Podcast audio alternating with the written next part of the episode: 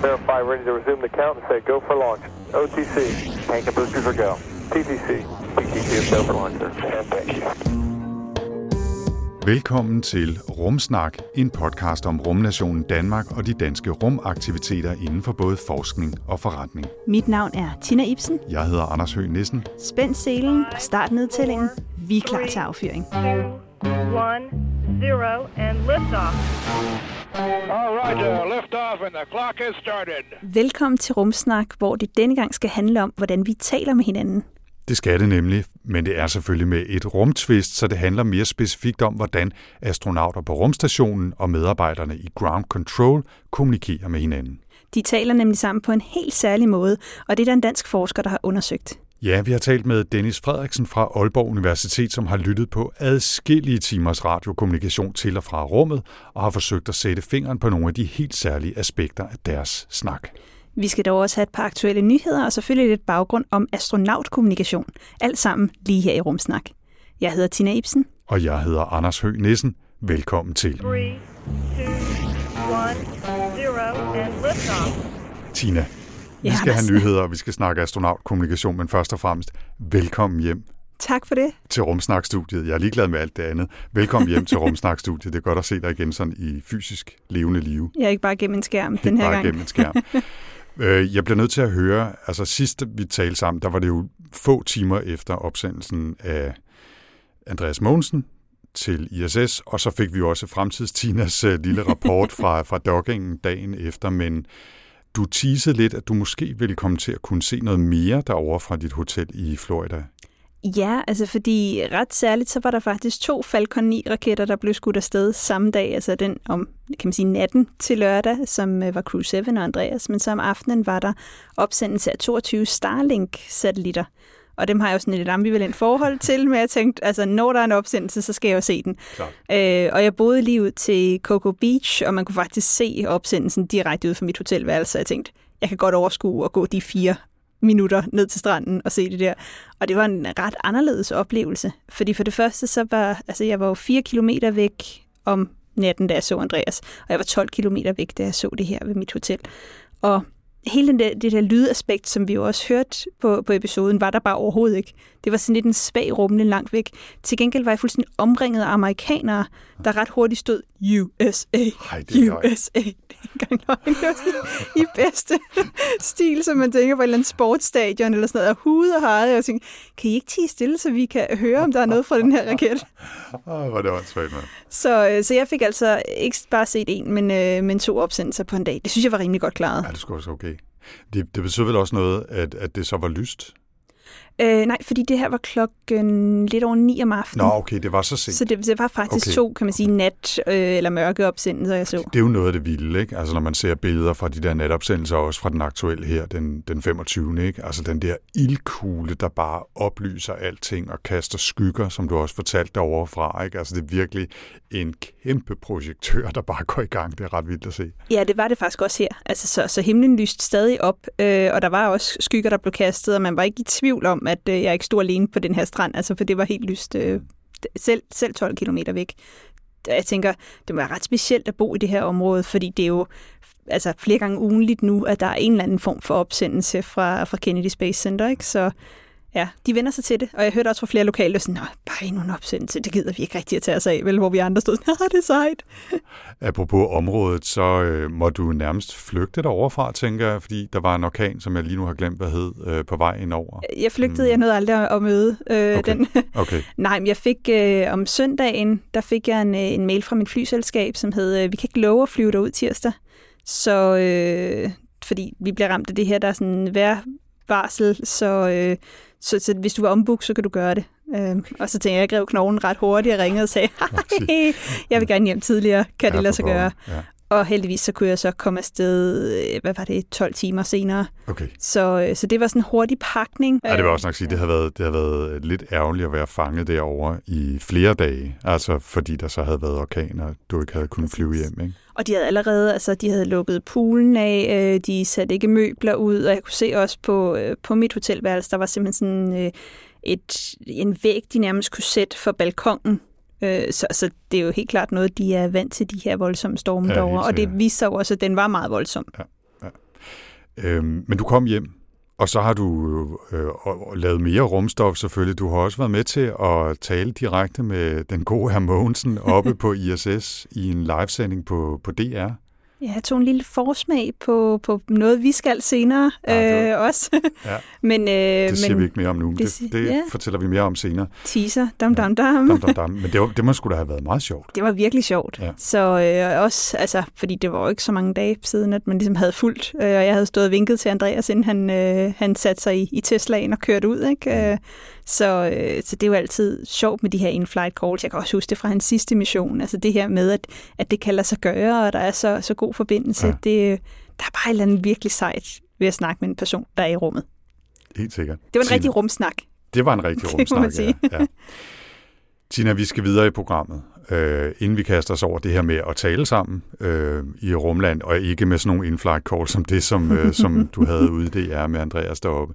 Øh, men inden vi kaster os over det, så skal vi lige have et par korte nyheder. Og jeg synes faktisk, du for en gang skyld skal have lov til at lægge ud, fordi det er en slags opfølgning på sidste gang, kan man sige. Ja, fordi sidste gang handlede det jo selvfølgelig om Andreas og Crew 7's opsendelse til øh, den internationale rumstation. Og det er sådan, at når der kommer nye folk til rumstationen, så betyder det også, at der er nogen, der skal hjem igen. Og øh, det betyder, at de fire besætningsmedlemmer på Crew 6, de skulle tilbage til jorden. Og i talende stund er de netop landet sikkert tilbage på jorden efter et halvt år i rummet. Og det var altså NASA-astronauterne Stephen Bowen, Woody Hoburg, og så øh, astronauten fra øh, de forenede arabiske emirater, Sultan Aniadi, tror jeg, man siger, og så Roskosmos kosto- øh, kosmonauten Andrei Fedejev, Du tror har jeg, man fået, siger. fået alle de gode navne. Jeg har fået alle de gode navne. Ja, ja. Øh, de landede altså i Atlanterhavet uden for Jacksonville i Florida den 4. september midt om natten. Og noget af det, jeg synes, der var faktisk sejt, der, der sker jo de her skift i cruise hele tiden, så, så der er jo ikke noget særligt med det.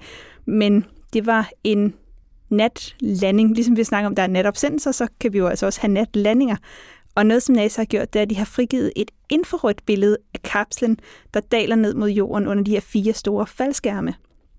Men jeg synes, der er ret vildt, det er, at man kan se, hvordan varmeskjoldet, altså der ligesom ligger i, i bunden, når den daler ned, det stadig er så varmt, at det lyser op i det her infrarøde billede.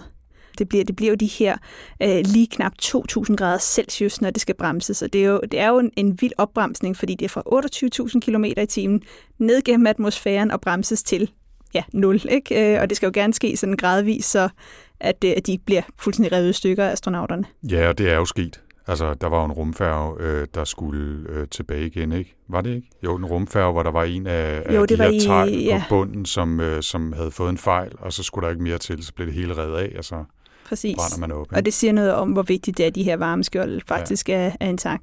Ja. Så Nå, men de kom Så godt ned. de kom godt ned, alt er godt, og nu øh, har vi set billeder af, at de er blevet hævet ud, og øh, nu skal de jo så i gang med genoptræning tilbage. Hævet ud. Jamen, de bliver faktisk altså sådan reelt hævet ud af den her rumkapsel. Så ud med dig, Ud med dig. Ja. Nu har du været afsted længe nok. Ikke høre Ja. fra dig. Men, øh, Ja. men det var det, jeg havde sådan lidt en kort øh, opfølgende nyhed. Så Om jeg det- tænker, du har øh, lidt mere med til os, Anders. Ja, ja, altså nogen skal jo løfte øh, det tunge læs, ikke? Så, så jeg, har, jeg har et par korte nyheder og lidt bonus med. Ikke? Øhm, den første korte nyhed handler om, at to amerikanske teleskoper i løbet af sommeren øh, blev ramt af hackerangreb, øh, og faktisk måtte øh, lukke helt ned i en periode, og stadigvæk er lukket i, i talende stund. Det var et angreb, der fandt sted den 1. august, og det ramte de to såkaldte Gemini-teleskoper, Gemini North, som står på Hawaii, og Gemini South, som står i Chile. Og ifølge det amerikanske National Science Foundations NOIR Lab, som driver det her Gemini-projekt, så var der faktisk også et par mindre teleskoper i Chile, der blev påvirket af det her hackerangreb. De har udsendt, NOIR Lab øh, har udsendt en pressemeddelelse her den 24. august, altså for et par uger siden i talende stund, og, øh, og der er IT-eksperterne øh, stadigvæk i gang med at prøve at finde ud af, hvad er det egentlig for nogle systemer, der bliver ramt, og kan vi sige noget om, hvem, øh, hvem der har foretaget angrebet, hvad de vil, og hvad selvfølgelig, hvad for nogle forholdsregler skal vi gøre for at beskytte os mod, øh, at det sker igen. Men lige nu ved de ikke meget mere, end at det skete, og de var nødt til at lukke ned. Ikke?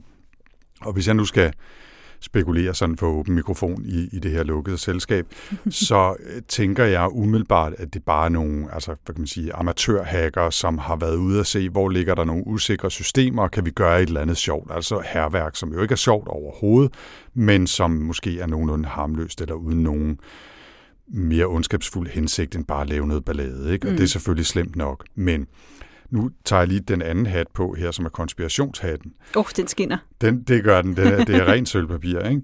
Fordi der kunne jo også være tale om et mere målrettet angreb. Øh, ikke fordi øh, Gemini-teleskoperne nødvendigvis er særlig interessante sådan i en, i, for en IT-kriminel eller en, i en cyberterror-sammenhæng, men man kunne godt tænke, at hvis man først skal komme ind i, i en organisation som det og angribe den slags teleskoper, så kunne man måske også få mere adgang ind i systemerne, måske, hvad ved jeg, til NASA eller andre infrastruktursystemer og gøre mere skade. Ikke? Så hvis man virkelig skulle, øh, skulle spekulere, så kunne det jo godt være en slags forsmag på noget, eller et prøveangreb. Ikke? Men altså, det er fuldstændig ren spekulation, øh, som står helt for, for min egen regning her. Ikke? Men det er godt nok ærgerligt, at, at man også altså lige pludselig skal bruge tid og penge på den del. Ikke? Altså i forvejen, der har man forholdsvis sparsomme budgetter til meget af det her. Og hvis man lige pludselig skal ind og bruge en masse energi på os og, øh, og vedligeholde sådan nogle sikkerhedssystemer, og man kan sige, men med mange af de teleskoper, der bliver bygget i dag, jamen det er jo nogen, der styres remote, og det vil sige, jamen der bruger man jo internettet, og så lige så snart man bruger det, jamen, så kunne der også være adgang, ikke? Og... Ja, det, det er svært at forestille sig, at man laver de her, og bare fuldstændig lukker dem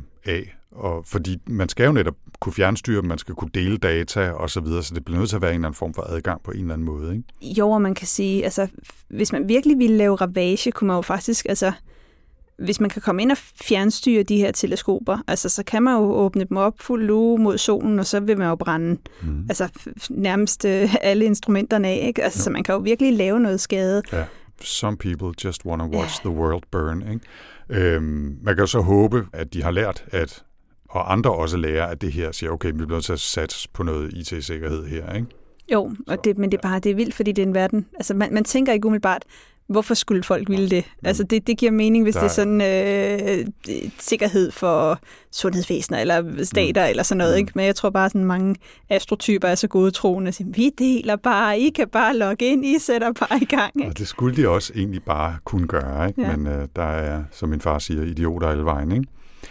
Nå, lad os tage en, en anden og har lidt sjovere nyhed. Lidt, lidt bedre i... Jamen, det har jeg helt sikkert, fordi uh, NASA har, har, har nemlig annonceret her for nylig, at ISS senere på året får leveret et apparat, der hedder noget så funky som LRCD Low Earth Orbit User Modem Amplifier Terminal, eller ILUMAT. Mm-hmm. Og det lyder måske også umiddelbart lige så kedeligt øh, som, som det her forkortelse, men det er faktisk ret cool, fordi det er et tovejs kommunikationssystem, som sender data via laserstråler fra jordbaser op til ISS, og selvfølgelig også altså den anden vej rundt. Den kommunikation foregår via radiosignaler, øh, gode gamle radiosignaler øh, lige nu, men udstyret til sådan en laserforbindelse, det fylder mindre, det bruger mindre energi, og det kan give øh, højere datatransmission.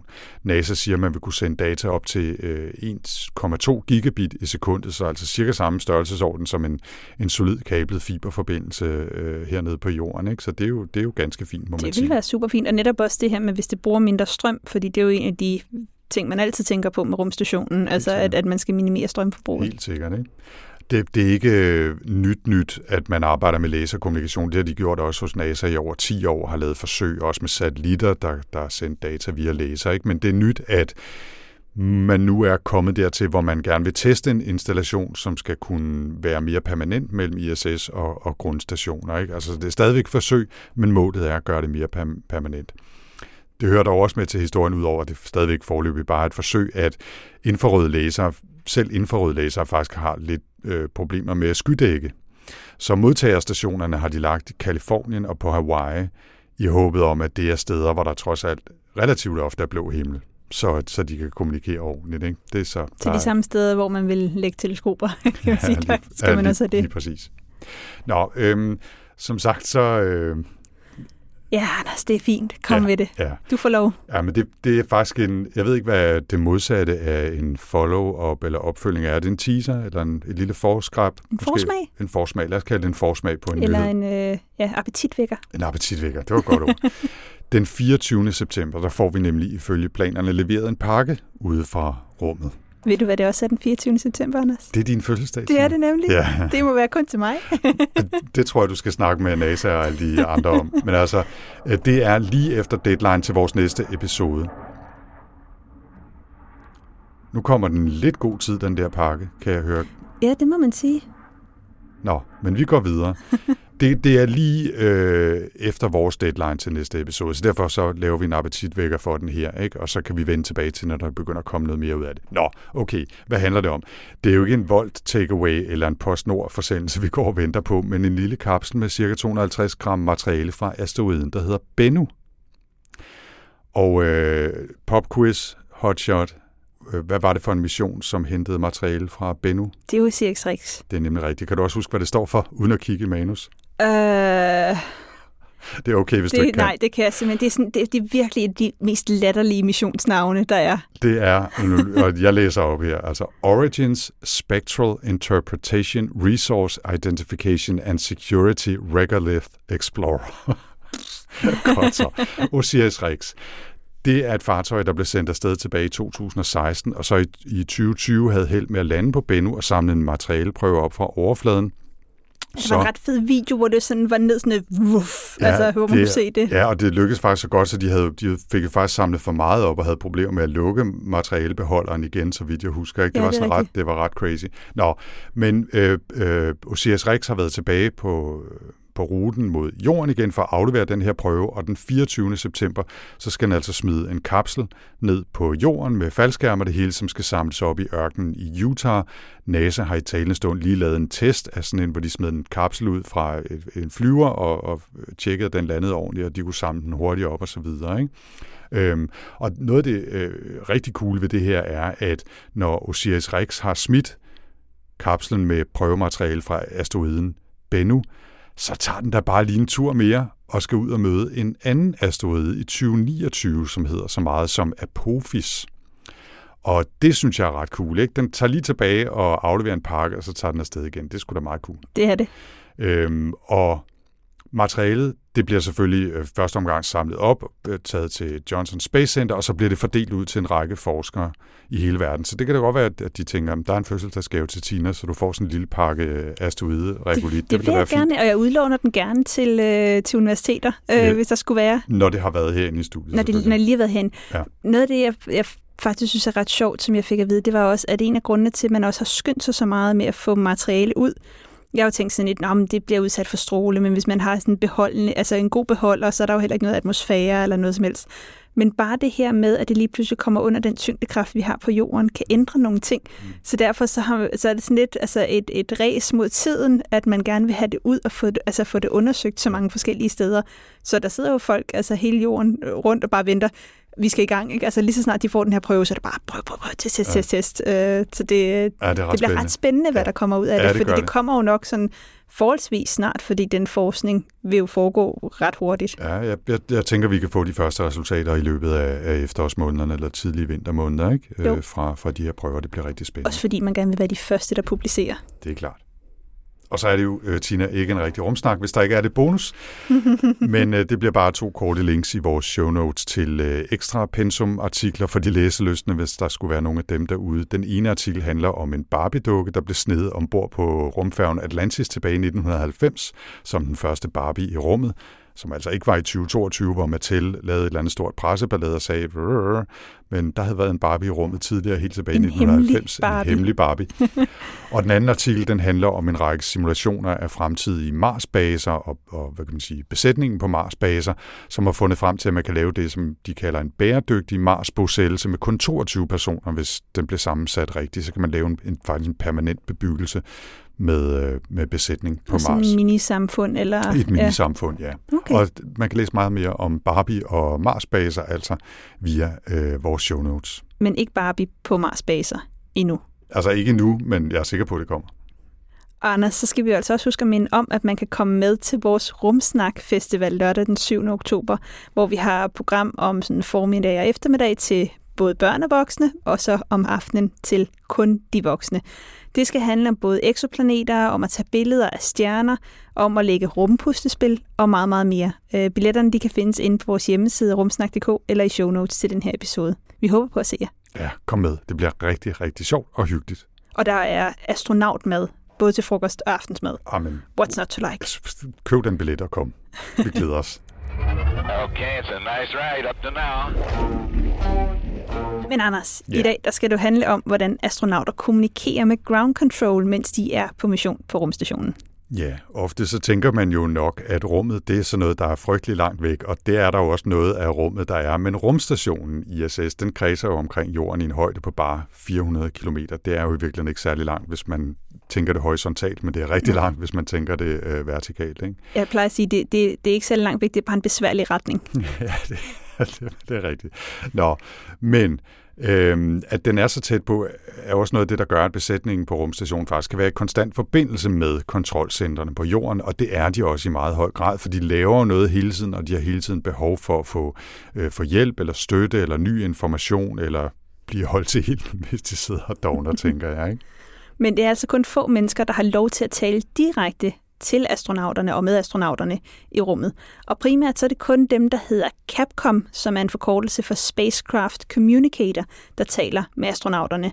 Man har simpelthen valgt at simplificere kommunikationen, så astronauterne ikke får sådan mange modstridende ordre op på rumstationen fra alle mulige forskellige, der råber i munden på hinanden. Mm. Og de her Capcoms, øh, det er meget tit astronauter, der har den rolle i, i Mission Control Centerne, og øh, Andreas Mogensen har også øh, i de mange år, han har arbejdet hos NASA, haft netop den her rolle som primær kontakt eller primært kommunikationskanal til kollegerne op på, øh, på ISS. Ja, det giver god mening, det er astronauter, fordi de ved, hvordan hverdagen er op på, på rumstationen.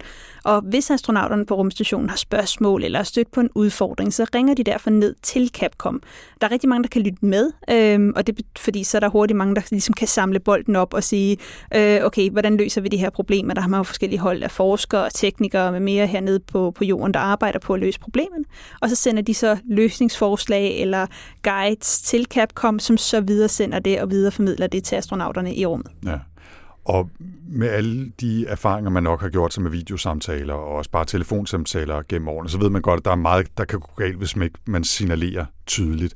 Og når man så har med så komplekst et øh, maskineri, som ISS er, alle mulige forsøg og øh, IT-udstyr og alt muligt at gøre, så kan man nok også regne ud, at man skal være helt sikker på, at alting foregår efter bogen, når man ikke bare prøver at mærkelige ting af.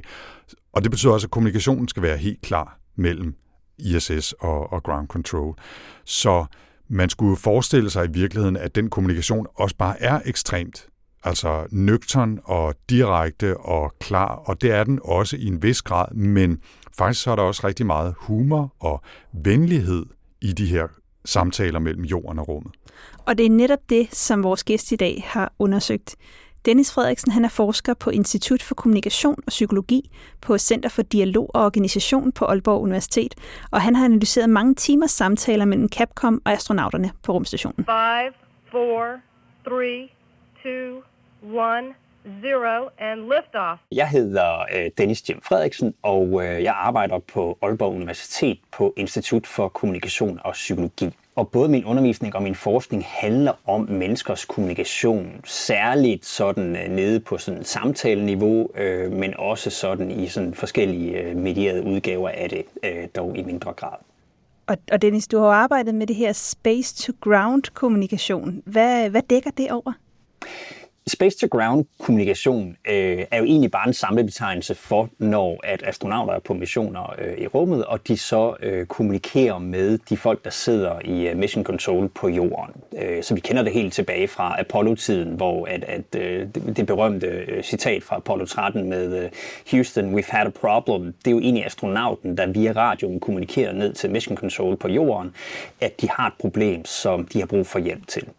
Og det, de er rigtig gode til, er at kombinere noget meget sådan præcist og sådan utvetydigt, kan man sige, altså noget, man ikke kan misforstå, med at det også er støttende og sådan varmt og venligt og en lille smule humoristisk. Øh, og de to ting hænger rigtig flot sammen i den måde, de kommunikerer på, øh, hvad jeg egentlig var ret overrasket over. For jeg havde forventet noget, der var mere sådan stringent og teknisk informationsoverførende. Hvorfor er det vigtigt at se på? Jamen, det er der flere grunde til. En af grundene er, at øh, ISS er øh, det, man kan kalde for et øh, ICE, et Isolated Confined Extreme Environment. Så altså, de er jo både isoleret fra jorden, de er, er confined, altså de er jo afgrænset. Man kan jo kigge ned ad gangen fra et eller andet sted, hvor man nu bor, og så forestille sig, at man kan være på den gang og i de rum, den gang den forbinder sig til, og så ikke andre steder, og der skal man blive i seks måneder. Og så er det også en form for ekstremt miljø, fordi øh, at der faktisk er rigtig mange ting, der, der, øh, der kan være farlige, hvis ikke at, at de bliver håndteret ordentligt. Og de her sådan, tre ting til sammen gør, at det er et særligt udfordrende sted at arbejde, og det understreger et behov, som vi nok alle sammen har som mennesker, øh, til at, at føle os forbundne til andre. Øh, så det er den der, altså udover at vi har brug for at løse vores opgave, for det er vores arbejdsplads, jamen så har de også et grundlæggende behov for at, at opleve sig forbundet til andre mennesker, øh, og, og øh, måske øh, udveksle den lille humoristiske bemærkning, eller hvad det nu kan være, som, ja, som vi som mennesker har brug for. Og så tænker jeg også, at der ligger det i det, at, at de astronauter, som er på den internationale rumstation, de har jo ekstremt mange opgaver og, og øh, en ekstremt skemalagt hverdag. Og, og det er jo også noget, som kan være stressende i mange sammenhænge. Det kender man nok fra sig selv, at jo mindre kontrol og autonomi man har i hverdagen, jo, jo større er risikoen for, at man bliver stresset. Ikke? Jo, det er der også en rigtig vigtig pointe i. Øh, og det overraskede faktisk også mig, da jeg begyndte at grave mig ned i det her rumområde, øh, at altså astronauter tænker vi måske sådan, øh, hvad hedder det, som øh, nogle supermennesker, der selv kan håndtere alt, hvad der kan opstå på, på for eksempel på ISS. Øh, men den måde, det jo egentlig foregår på, er, at, at der sidder jo netop folk på Mission Control i jorden, som har styringen og som har ekspertisen på rigtig, rigtig mange af de systemer, og det astronauterne egentlig laver. Så man har også tilrettelagt arbejdet sådan, at det, øh, astronauterne skal lave på ISS, jamen det er egentlig kun de ting, der kræver hands-on, at de går hen og trykker på en knap, eller gør noget med et eksperiment, eller reparerer en maskine. Alt, hvad der kan klares fra jorden, det gør man øh, sådan øh, remote derfra. Og hvis der er noget, der går i stykker, eller hvis man har problemer, så må astronauterne faktisk ikke selv i ret høj grad håndtere det. De skal næsten altid ringe ned og spørge og sige, jamen det her er sket, hvad må jeg gøre nu? Fordi så sidder der jo en her af mennesker på jorden og holder øje med, hvordan stationen i øvrigt har det, øh, og, og som har ekspertisen i, jamen hvis øh, wifi'en ikke virker, jamen så skal vi lige hen og have fat i den der server, øh, og I skal trykke på den der knap for at måske få det til at virke igen. Øh, og det gør netop, at de har meget, meget lidt autonomi, altså de har meget, meget lidt selvbestemmelse i bund og grund øh, i, i deres arbejde, øh, og det tror jeg, du har helt ret i, at det understreger også behovet for, at så skal det sandelig også være behageligt. Øh, altså det skal være et rart arbejdsklima, det skal være, være en god relation, vi har til de mennesker, der så øh, øh skal hjælpe os, og som også et langt stykke hen ad vejen fortæller os, hvad det er, vi skal gøre. And Dragon SpaceX on Dragon to Ground, uh, we'd also like to bring back cameras if you're comfortable with that. You are go to bring back uh, cameras, SpaceX, thanks. Ja, hvis vi så kigger på de her samtaler, der så foregår mellem astronauterne på rumstationen og de her mennesker nede på, på Mission Control eller Ground Control, hvad er det så for nogle ting, de typisk øh, taler om? Alle de samtaler, jeg har set, øh, starter altid med noget, der ikke virker, eller noget, der er uklart. Så øh, space-to-ground-kommunikation, den her radioforbindelse, som jo er en stemmeforbindelse, bruger man i udgangspunktet kun, hvis der er noget, der ikke fungerer, som det skal øh, det astronauterne laver normalt i deres arbejdsdag på ISS, er der jo skrevne procedurer for, så det er nedskrevet, hvad de normalt skal gøre. Men når de så rammer en kant i noget, der ikke virker, så er det, at de øh, kalder jorden. Så det kan være, at øh, hvad hedder det, den øh, maskine, som laver varmt vand til dem til at, at varme deres øh, måltider op med, at den pludselig ikke virker længere, jamen så kalder det jorden og siger, øh, the PWD, the Potable Water Dispenser, virker ikke længere, og øh, vi tror, det er det her, der er problemet, men øh, I må jo lige kigge på det. Så, så de ringer ikke ned og siger, øh, vi kan ikke få varm aftensmad, for helvede, øh, fix det for os. Nej, og det gør de nemlig ikke. Det er ret karakteristisk, øh, at det er sådan meget, øh, det er meget venligt, og det, man kan også sige, at det er en professionel tone, men det er en meget professionel, øh, afslappet tone i de der dagligdags interaktioner. Øh, det er noget andet, når vi snakker sådan nogle lidt mere øh, mission critical øh, øjeblikke, altså hvis de er på rumvandring, eller når vi, øh, hvad hedder det, sender raketter raketterne op, eller de er på vej ned igen til jorden, jamen så er der nogle ting, der meget hurtigt kan gå meget galt, hvis ikke at, at der er, er sådan ret øh, streng styring på, øh, hvad der foregår. Så der er der mindre plads også til de der lidt mere sådan lune, hyggelige bemærkninger. Men i dagligdagskommunikationen, så er det, ja, det er ikke sådan store frustrationer, der kommer ud, men det er en relativt sådan afslappet form, de har. Altså man kunne jo gå ud af en, en vej, der hedder, åh, netop, ja, det er fandme da også irriterende, sikkert noget skræmt, hvorfor virker det ikke? Men den vej, man typisk går, er at sige, øh, lave en lille joke med det. Altså håndtere det som noget, ja, det er gået i stykker igen, det ved vi godt, det er træls, vi kan ikke gøre andet end at grine af det, og så øh, work the problem, som man siger. Så gør vi noget ved det og håndterer det, øh, og tager den derfra. Jeg tænker, det spiller en rolle her, at øh, alle de involverede er ekstremt trænet i alting, fra det tekniske aspekt til altså psykisk øh, øh hvad hedder sådan noget, resiliens, og øh, ved, at det er kritiske missioner, og de alle sammen, i hvert fald dem op på ISS, er i samme båd, så at sige. Ikke? Altså, så det er nok også med til at skabe en, en, en ramme omkring de samtaler, som er proaktiv og, og fordrer problemløsende adfærd. Ikke? Det tror jeg, du har helt ret i. Og jeg tror også, øh, at noget af det handler om, at de netop kender hinandens arbejdsvilkår ret godt. Øh, så der er en gensidig forståelse for, jamen, øh, øh, det er ikke bare lige at fikse, hvis øh, at, at der er noget, der ikke virker på, på rumstationen, fordi det kan jo både handle om, jamen, hvor meget strøm har vi tilgængelighed øh, til, til rådighed lige nu, øh, hvis vi skal gå ind og lave noget om, øh, hvad med den der, hænger den sammen med de to andre enheder, vi har over på den der Express Rack, osv. osv., osv. Altså, det er jo en enormt kompleks sammensat maskineri, øh, vi har flyvende rundt øh, over hovedet på os, øh, og det ved man også godt, både som astronaut og, og som folk i Mission Control, at det er ikke ingenting at, at fikse noget her. Det tror jeg også er en del af det. All right, so I don't know exactly what values Francois wanted, but I can give you wand.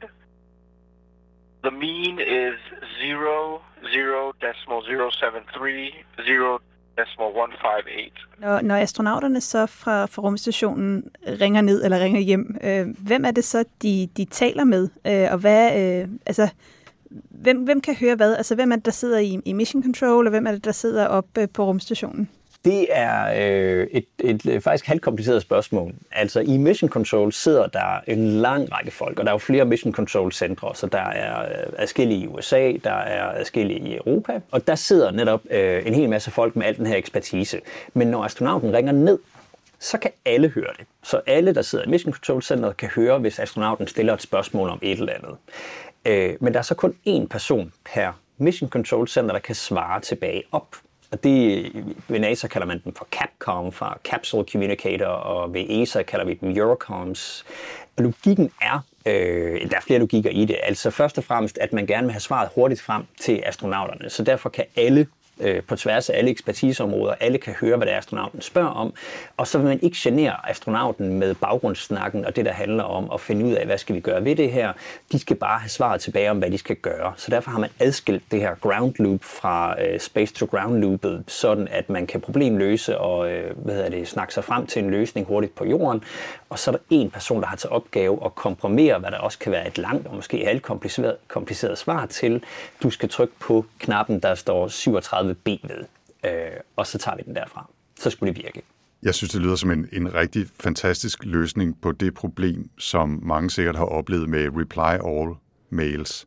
Hvis man sidder i en stor gruppe eller en stor organisation, ikke, så øh, bliver diskussionen om, hvad svaret er på et spørgsmål, eller hvad man skal gøre ved en bestemt udfordring, eller hvad det nu er, bliver diskuteret i fællesskab af alle, uanset om det er relevant for dem, eller ej, om de har brug for den der løbende diskussion eller ej, i stedet for at dem, der skal løse opgaven, går over i et chatrum eller mødes øh, fysisk, eller hvad det nu er, diskuterer problemet, kommer med løsning eller det næste skridt, eller hvad det nu er, og så kommunikerer det tilbage til den eller de, der har behov for at vide det. Ikke? Det, er jo det, det er jo den der situation, mange nok har oplevet.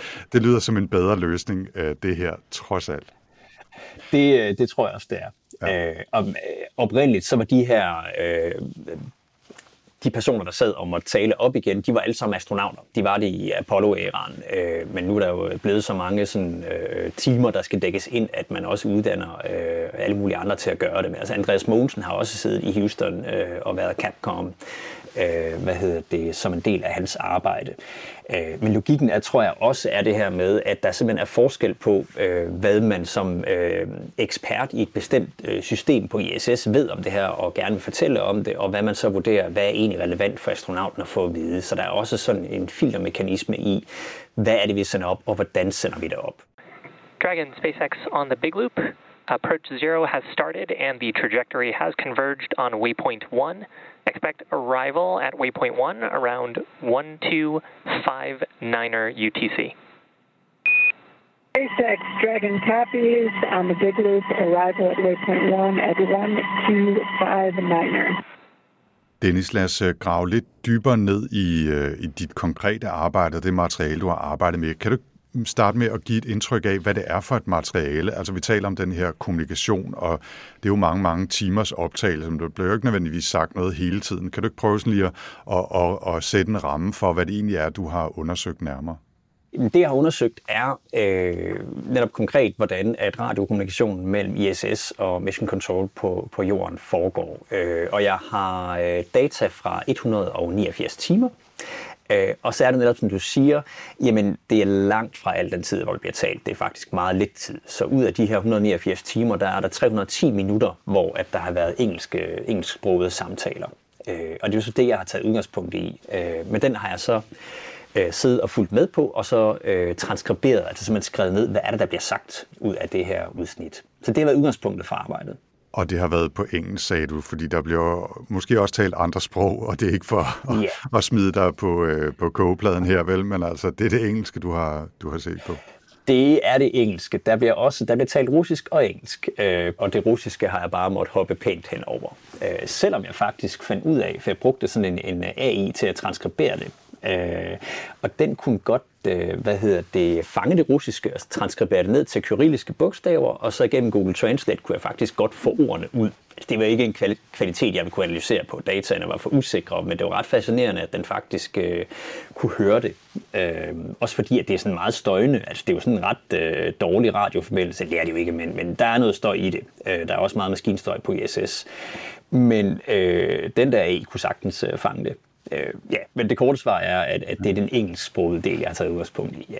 ja. Jeg tror også, hvis man skulle grave, skal grave dybere ned i tale og samtale med det mål at analysere kommunikationen, og nogle af de lidt finere nuancer af kommunikationen, så er sådan øh, automatoversættelse fra mellem russisk og engelsk og transkription ikke nødvendigvis det, det allerbedste data at gå ud fra, tænker jeg.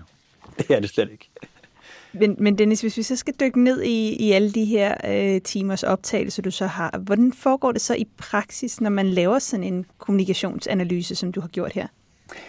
Det første er jo at finde materialet, og så netop at få det transkriberet, få skrevet ned, hvad det er, der er i det.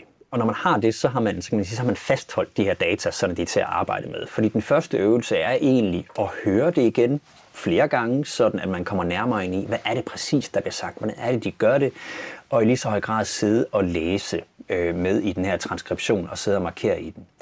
Øh, det her studie har, jeg havde ikke en klar idé fra starten om, hvad var det, jeg ville med det her, så det har været sådan ret, det man kunne kalde en induktiv proces, hvor jeg egentlig øh, indsamlede dataen, og så begyndte at kigge på det, og så begyndte det her mønster at vise sig af, okay, så de er både meget præcise og sådan operationelle og operationelt relevante, men de er faktisk også enormt støttende, venlige og sådan småhumoristiske. Og processen er så, at når jeg så begynder at få øje på sådan et mønster, jamen så øh, begynder jeg at sidde, øh, og jeg gør det meget lavpraktisk, øh, med, med printede transkriptioner, og sidde og markere med farver, og sidde og lave håndskrevne noter på, det her, det sker. Når man så kommer fra det, så begynder der at vise sig et fokus. Så bliver det næste så at begynde at trykprøve det lidt. Hvordan kan jeg så på en tilfredsstillende vis forklare, hvad er det, der sker i de her samtaler? Øh, hvordan er det, at de for eksempel bruger humor? Og trykprøver op imod, jamen er der andre forklaringer, som er mere sandsynlige, som får det her til at hænge bedre sammen? Så man laver sådan en triangulering af sådan øh, forskellige... Øh, øh, mulige forklaringer, og så øh, finder den, som øh, hænger bedst sammen i sidste ende, som giver det bedste billede af, hvad det er, der foregår i de her data. Og du øh, har allerede nævnt et par gange, Dennis, at noget af det, du har fundet, det er, at de bruger en form for venlighed øh, i deres kommunikation. De bruger det, du kalder øh, operational wit, altså en form for humor eller lune, kunne man måske oversætte det med øh, til dansk i deres øh, kommunikation.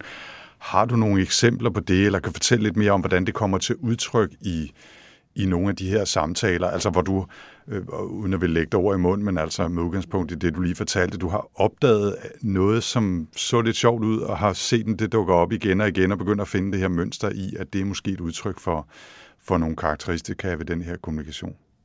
Jamen, jeg har nogle eksempler. Øh, og det, jeg tror, det, der er, er karakteristisk ved dem, er også, at det er ret subtilt, så det er i de små ting.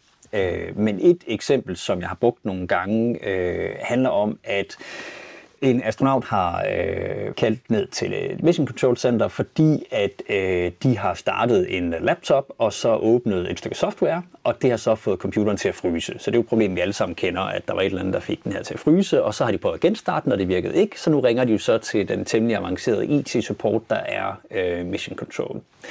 Og efter de så har udvekslet de oplysninger, de har brug for med hinanden, fordi de har brug for at vide noget om, hvad er problemet og, og hvordan skal det håndteres, så det sidste, øh, hvad hedder det, Capcom, der sidder på jorden, han siger det er så øh, på engelsk, I fought many a wars with the data collection tools, so copy that one. Altså han siger sådan med sådan en lille metafor, ja, ja det er et kendt problem det her, jeg har udkæmpet mange krige med lige præcis den der software, der har skabt det her problem, så det er modtaget, vi ser på det. Og det er jo sådan en lille subtil ting, men han kunne lige så godt bare have, have afsluttet samtalen og sagt, godt, det var det, tak, vi har det, vi skal bruge øh, i Mission Control, og nu går vi i gang med at løse problemet, og så får du et svar tilbage. Øh, men det, det er den type små, subtile bemærkninger, som der er masser af, øh, hvor at mit argument er, at de har faktisk betydning. Fordi det er jo også en måde netop at vise, at ja, det er et kendt problem det her. Øh, og som du var inde på før, Tina, jo, man kunne have kørt det her op og begyndt at hisse sig op over det, eller sådan, altså udtrykke en, en fælles frustration.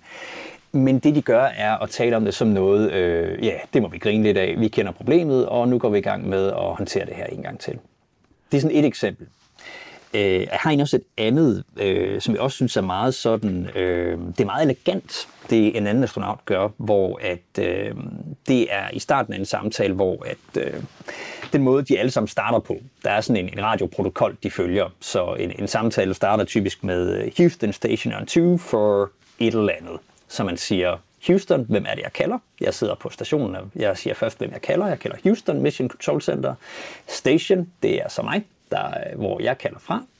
Og så on 20, hvilken kanal det er på, og så for et eller andet, hvad handler det her om. Så sådan starter den her samtale, ligesom alle andre. Øh, og efter at de så fra Mission Control har sagt, yes, vi er klar til at lytte, så øh, astronauten her, så siger han, øh, godmorgen, øh, nej, øh, god eftermiddag, øh, nej, øh, godmorgen, Allison. Og det, der er sjovt ved det, og det var et eksempel på, hvordan at man også som analytiker skal, skal tænke sig lidt om her, fordi Øh, jeg ved, at optagelsen er fra klokken halv tre om eftermiddagen på ISS. ISS bruger UTC-tidszonen, så jeg ved, hvilken tid de har. Men det astronauten gør der, når han retter sig selv, han går ved at sige godmorgen, øh, god eftermiddag, ah, øh, nå nej, godmorgen. Det er, at han omregner hans tidszone til, hvad han ved klokken er i Houston, der hvor han ringer ned til. Og så går han bare i gang bagefter. Og det er jo sådan en, igen en lille subtil ting, men den der lille venlighed, dem er der rigtig mange af at han faktisk tænker sig om og mod, Nå, jamen, hvordan er det der, hvor du er? i den der indledende lille venlighed, som vi nok alle sammen bruger til at starte en samtale med. Og det er sådan nogen, altså jeg har leget med at sige, det er det modsatte, at det nogen kalder for mikroaggressioner. At det her det er mikrovenligheder. SpaceX Dragon on the big loop, hatches open. And SpaceX copies hatches open. Uh, and Crew, if you could complete section 6 of 4.400, and then just a reminder that this starts the LIO clock. Dennis, du fortalte, at, at du har brugt det transkriberede øh, kommunikationsmateriale som udgangspunkt for din, din analyse, men også jo, at man kan lytte med live, og du har lyttet på optagelserne. I hvor høj grad spiller stemmeføring en rolle i det her? Ikke? Fordi man kan jo også godt sige, øh, noget, der på papiret ser venligt ud, men siges på en måde, så det måske er den her type mikroaggression, eller i hvert fald irritation, og omvendt. Altså, de, man kunne sagtens sige noget, der var fuldstændig straight up, men sagt på en måde, så man måske tydeligt kan høre, at ja, jeg føler med dig, øh, bliver sagt med store bogstaver mellem linjerne, ikke? Det, jamen, du har sådan set svaret på det. Det har nemlig temmelig meget betydning. Men det er jo sådan en, en øh, altså det er jo, det er jo det er det interessante ved at analysere andre menneskers kommunikation, og også det udfordrende, at man på den måde sådan skal stykke forskellige mulige forklaringer sammen. Så stemmeføring har betydning, og så bygger vi det sammen med, hvad er det, de taler om? Er der noget i øvrigt i samtalen, der er tydet på, at de faktisk er frustrerende det her? Selvom de måske har prøvet at, og sådan at underspille det, pakke det ind, jamen er der noget, der tyder på det alligevel, og kan vi så kombinere det med, at stemmeføringen er faktisk lidt anderledes her? Jamen så er det netop et cue til, jamen øh, de bliver faktisk ment på en bestemt måde. Og jeg arbejder netop ud fra en tilgang, der skældner mellem det, vi siger, og det, vi mener med det. Ikke sådan ud fra en idé om, at, at vi så lyver, at jeg prøver at sige et og mene noget andet, men at der faktisk er et forhold derimellem. Øh, jeg plejer at sige, at, man kan, at vi fortæller næsten aldrig andre om, hvordan vejret er, med det formål at fortælle dem om, hvordan vejret er. Så hvis vi kender den der klassiske small talk, øh, nå, ej, det regnede da godt her til morgen, var. Det er jo egentlig på papiret, hvis vi kigger på de faktiske ord, så er det mig, der informerer en anden person om, hvordan vejret var. Øh, og så kunne man jo sætte den og sige, nå, okay, den vil gerne fortælle om, hvordan vejret var. Men det er jo næsten aldrig det. Det er jo konventionaliseret sprogbrug. Det er jo næsten aldrig det, vi vil med det. Det er jo en måde at indlede en samtale på. Det er en måde at socialisere med andre mennesker på, hvor vi bare har brug for noget at tale om. Og det er jo det der skift, eller den der, det forhold imellem det, øh, der bliver sagt, og så den mening, det får i sammenhængen. Det er det, der sådan er, er analysearbejdet for, øh, for den her tilgang, jeg arbejder med. Ja, nu kan jeg sige, at vi, vi talte lidt om regnvejret, da vi øh, gik herned mod studiet, så ja. den, den er du helt Tina, Men... nu skal du høre. I, I går, der regnede det. Nej, er det rigtigt, ja, det, det har jeg virkelig ikke set. Men det er det der, og det er jo, det er jo når man først får, får øje på det, det, det, jeg elsker det eksempel, fordi at det er jo noget, vi alle sammen gør. Vi har jo masser af sådan nogle måder, og vi, vi kender dem, så vi genkender dem jo også ved andre. Øh, men det er grundfascinerende, at, at vi siger et, men bruger det faktisk til at udtrykke noget lidt andet. Og, og hvis vi så skal kigge, øh, tage den her tilbage til astronauterne igen, altså du taler om den her ja, humor, venlighed osv. Hvilken effekt har det så på de astronauter, at øh, der arbejder på rumstationen, at der netop kommunikeres på den her måde? Ja, øh, og her er vi over i, øh, at det har jo ikke undersøgt, skal jeg, må jeg hellere starte med at sige. Men altså, øh, det jeg sådan øh, øh, antager er, at det netop har den effekt om, at man oplever sig forbundet til andre mennesker. Øh, så det er jo sådan et grundlæggende menneskeligt behov at, at, at opleve forbundethed til andre mennesker. Øh, og en del af det, jeg tror, man får med, ved at der netop er de her kvaliteter af samtalen, er også at, at opleve den der forbundethed. Øh, altså man kan også tænke det som, at øh, hvis vi havde en arbejdshverdag øh, eller en studiehverdag, hvor at man kun må tale med andre mennesker om præcis den opgave, der skulle løses, og aldrig bygge øh, andet ind, altså der kun var sådan en, en meget strikt problemløsende, øh, opgaveorienteret måde at kommunikere på, jamen så ville vi simpelthen også komme til at mangle noget, komme til at mangle den der fornemmelse af, at andre mennesker øh, måske er der, fordi de faktisk også kan lide at tale med os, øh, og føler en eller anden øh, forbundethed til os også. Så det er jo nogle af de der kvaliteter, som som astronauter i særdeleshed også har brug for, fordi det er det der særlige arbejdsplads, de har, men det har vi andre jo sådan set også. Dennis, nu viser din analyse, at øh, astronauterne og, og personalet på, på jorden i de her Mission Control Centers jo allerede bruger den her form for øh, kommunikation, hvor de udviser venlighed og, og, og humor en gang imellem, for ligesom at få alting til at køre lidt, øh, lidt nemmere. Men er der noget, dine analyser kan bruges til fremadrettet, tænker jeg? Eller, eller gør de det allerede, og din analyse har i kæmpe store gåsøjne bare kortlagt, hvad der er, der foregår? Det er et godt spørgsmål. Øh, indtil videre er jeg også der i min proces med det her, at jeg netop har kigget på det eksisterende og se, hvad gør de så faktisk? Og øh, det er nu lykkes for mig, og jeg glæder mig stort øh, at få øh, en fod indenfor hos ESA og skal ned og snakke med nogle af deres Eurocoms. Øh, og så kunne jeg godt tænke mig både at se, jamen, kan der være noget i det her? Fordi jeg vil gætte på, at de er bevidst om meget af det her. Det ved jeg også. Jeg har fået lidt øh, data ind hister her.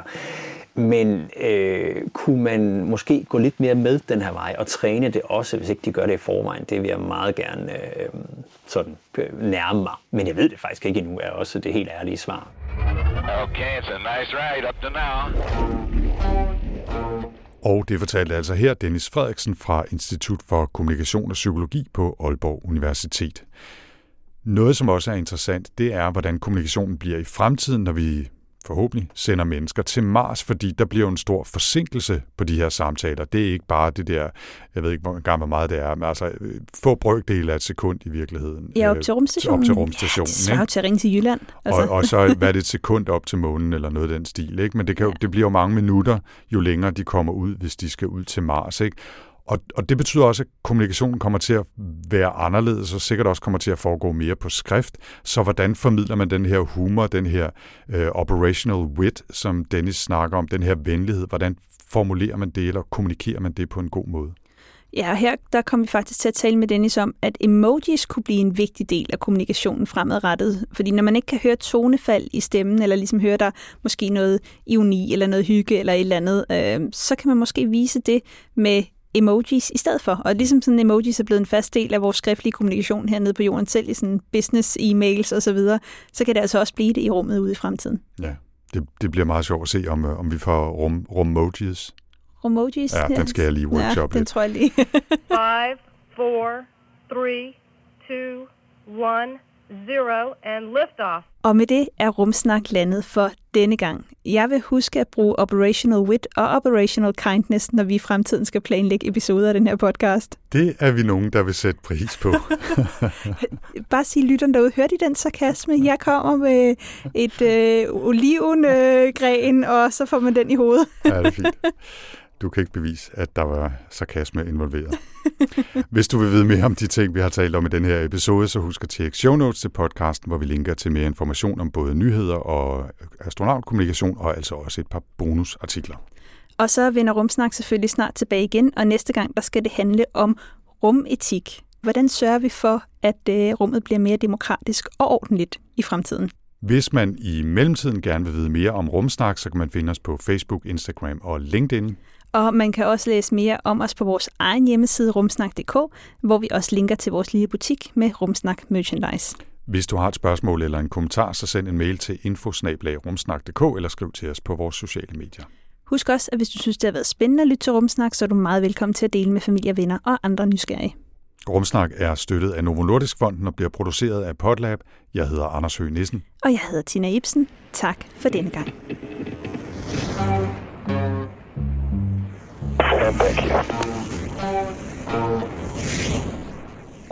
Communication ended. Jeg lød mere som Bane i Batman end, øh, end som en astronaut. det gjorde du. Det er okay.